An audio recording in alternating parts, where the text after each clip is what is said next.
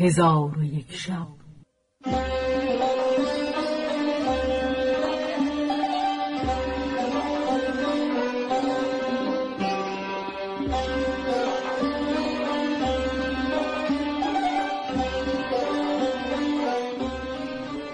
داستانهایی برآمده از ژرفای تاریخ و تمدن و فرهنگ مشرق زمین.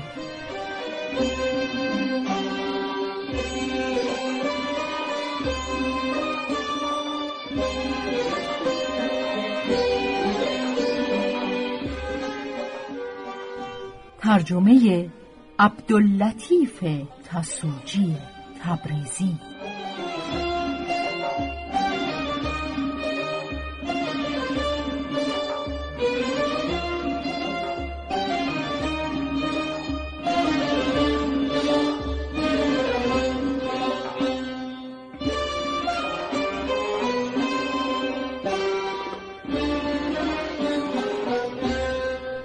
چون شب شست و هشتم برآمد.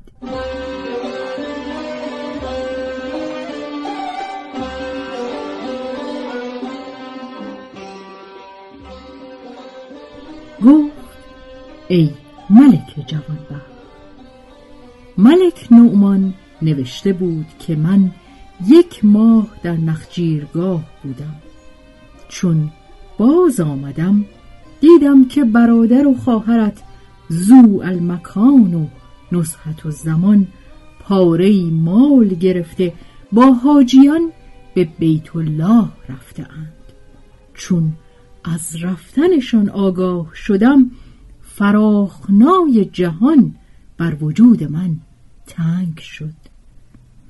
ناگزیر مانده منتظر بازگشتن حاجیان بنشستم. چون حاجیان بیامدند و خبر ایشان پرسیدم کس از ایشان با خبر نبود. جامعه ماتم بپوشیدم و پیوسته ناشاد اشک از دیدگان همی ریختم و این دو بیت همی خواندم. تیغ و تیر است بر دل و جگرم رنج و تیمار دختر و پسرم. نه از ایشان خبر همی رسدم نه بدیشان کسی برد خبرم.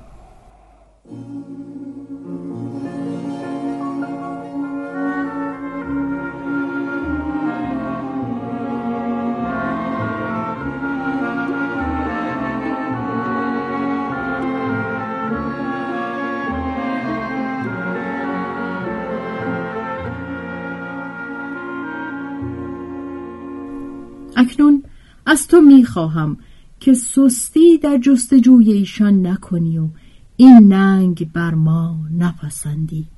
و سلام چون ملک شرکان نامه پدر برخاند به حزن پدر ملول و محزون شد و به گمگشتن برادر و خواهر خرسند گردید. پس نامه فرو چیده برخواست و به نزد زن خود نزحت و زمان آمد و نمی‌دانست که نزحت و زمان خواهر اوست. و او نیز آگاه نبود که شرکان برادر اوست.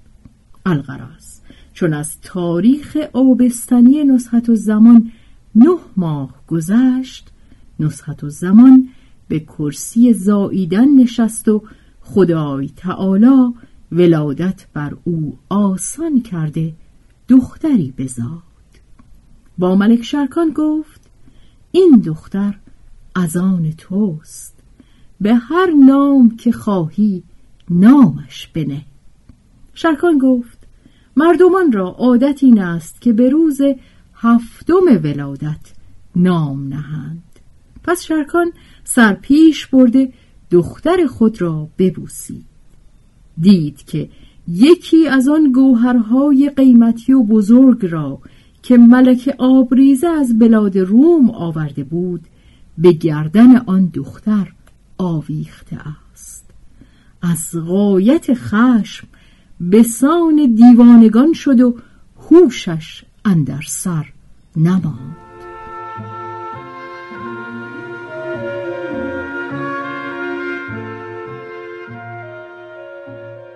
با نصحت و زمان گفت ای کنیزک این گوهر از کجا آوردی؟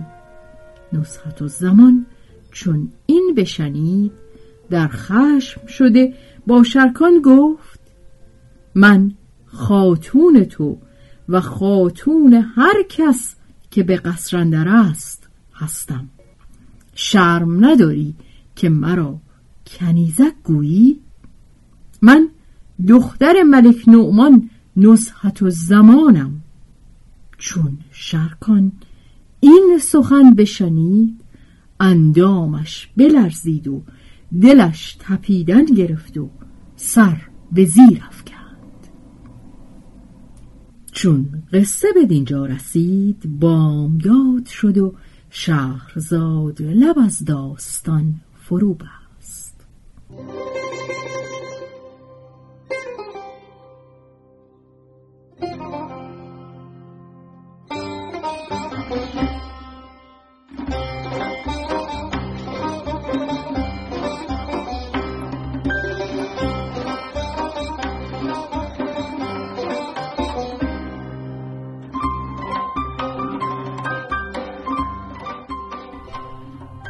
به روایت شهرزاد فتوهی. تنظیم از مجتبا میرسمیعی.